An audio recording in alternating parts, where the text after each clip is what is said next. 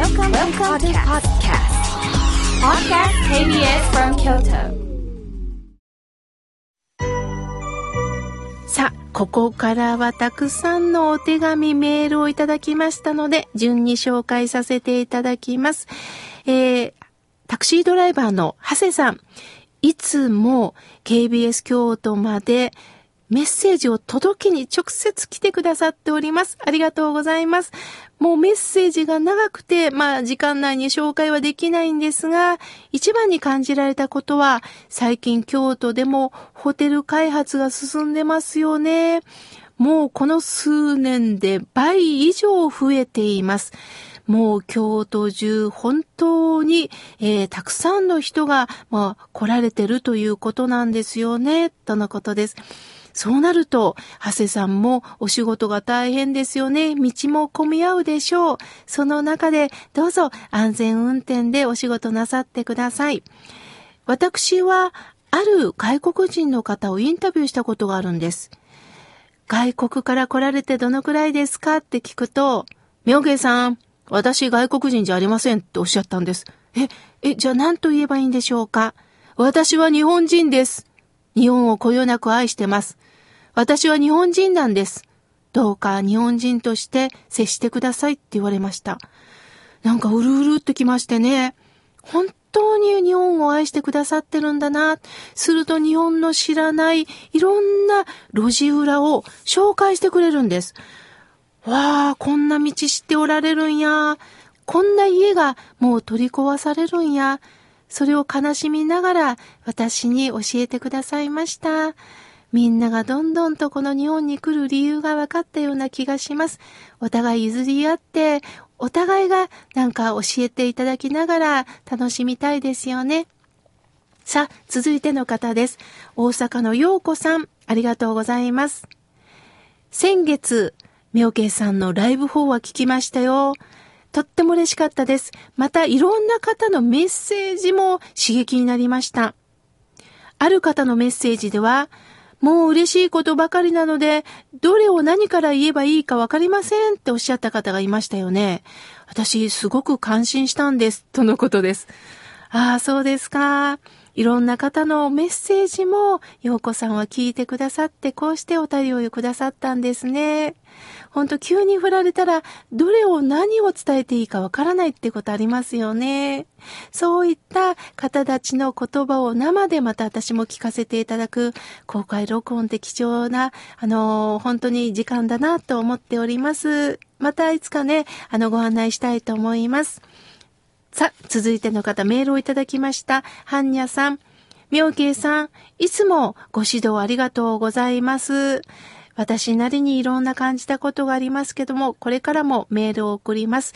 千秋直美さんのファンなんですよ、とのことです。そうですか。千秋さんね、本当味のある歌い手さんですよね。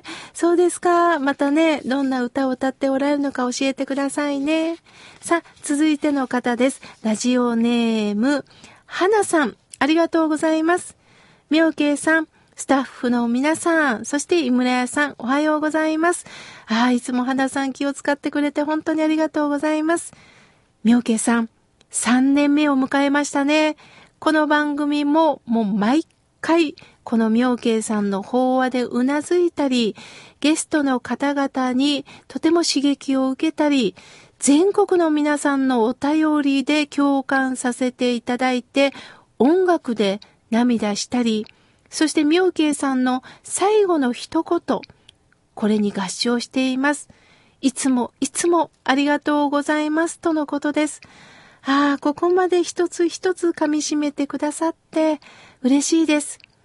最後のね、明慶の一言も伝えるつもりはなかったんですけども、スタッフとね、何がなく、一言あったらいいよねっていうヒントから私なりに、私の編み出した言葉ってないんです。ある時には、ある僧侶の言葉であったり、先輩からいただいた言葉をメモってたり、誰が言ってたかなってわからない言葉を私なりに噛み砕いたりメッセージを届けています。やっぱり言葉を皆さんと共有できたらということで、最後に締めの言葉としてね、届けておりますので、それをまた、花さん聞いてくださってるんですね。ありがとうございます。これからも番組を支えてください。続いての方です。北海道より君まろさん、ありがとうございます。私は大柄の体型なんです。だから人よりもたくさん食べるんです。体脂肪気になりますとのことです。そうですか。まあでもね、適度な運動必要です。だけど栄養もとってくださいね。そのバランスでこの、春から夏をね乗り切っていただきたいと思います。続いての方です。平方のクアランカのヒロさん、いつもありがとうございます。妙慶さん、今頃すいません。私も KBS ホールで妙慶さんの方は聞かせていただきました。体が落ち着いたんですよ。本当にほっこりした時間、ありがとうございます。妙慶さん、体にはくれぐれも気をつけてくださいねとのことです。平方のクアランカのヒロさん、優しいメッセージを本当にありがとうございます。こちらこそほっこりなりました。言葉の掛け合いっていいですよね。こうして皆さんが私、またスタッフ、番組の皆さんにこう声をかけてくれるあったかい言葉っていいですよね。すると心が和やかになって、また私も何かさせてもらいたいという気持ちになります。せっかく言葉をいただいた私たちです。どうせなら生かし合う言葉を掛け合いたいですよね。さあ、続いての方です。滋賀県より周一さん、ありがとうございます。妙慶さん、私は妙慶さんに何時に寝て何時に起きておりますかっていう唐突な質問をしました。そういった質問にも妙慶さん笑顔で答えてくれました。ありがとうございますとのことです。いえいえ、聞かれて私ももっと早く寝ないといけないなと思ったりをします。まあ私も最後はね、いろんな方のメールを見ます。するともう何十通ときますし、どうしても今この春の時期はね、新学期、新規、まあ転職とかいろんな新しいというね時期には落ち込むということも出てきます。思ったはずのことができなかった、期待したことがもらえなかった、いろんながっかりされた方からのメールもいただくんですね。その中で私なりにこういう見方がありますよと返事をしております。するとね、もうあっという間に1時ぐらいになってるんです。そしてその時最後にお酒をぐぐっと飲んで気持ちをほわっとして寝ております。そしてまあ朝はね、そうですね、6時ぐらいになりますかね。一生懸命起きなきゃと気合を入れながら起きております。そんな繰り返しでございます。どんなことでもいいのでね、質問してくださいね。さあ、続いての方です。兵庫県より、ラジオネームひろさん、ありがとうございます。妙慶さん、私は娘の家に行ってすごく嬉しいことがありました。家族で受け継いでる梅干しを娘が作ってたんです。もう感動しました。本当に美味しいんですよ。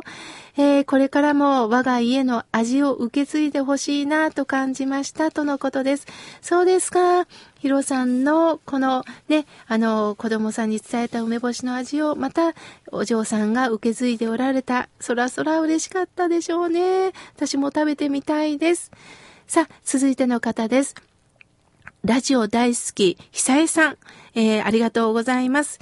妙慶さんは以前、せっかちな人との上手な付き合い方を、放送してくださいました。本当私も参考になりました。早口になる。そうなんです。せっかちな方ってね、こちらが喋ってるのにガンガン入ってくるし、早口なんですよね。それを、性分は変わらない。納得しました。変えようと思ってたんですが、変わらないんですね。そういった性分をしっかり知ったした上で付き合っていくということを学びました。妙慶さん本当にありがとうございますとのことです。いえいえ、とんでもないです。もう私もね、やっぱり落ち着きのないところがもありますから、性格は変わらんのやなと思いながら、付き合っておりますし、相手から学んでおります。これからもね、そんなテーマをね、お届けしたいなと思っております。さあ、続いての方です。まゆみさん、ありがとうございます。古い、はがきで送ってごめんなさいね。いつも心が洗われますとのことです。いえいえ、もう貴重ですよ。本当これ何年前のはがきなんでしょうね。それを切手をたくさん貼って送ってくれました。大切に物を取っておかれるまゆみさんのお気持ちが伝わってきます。これからもおはがき送ってください。まだまだたくさんのメッセージがありますが、次回紹介させていただきます。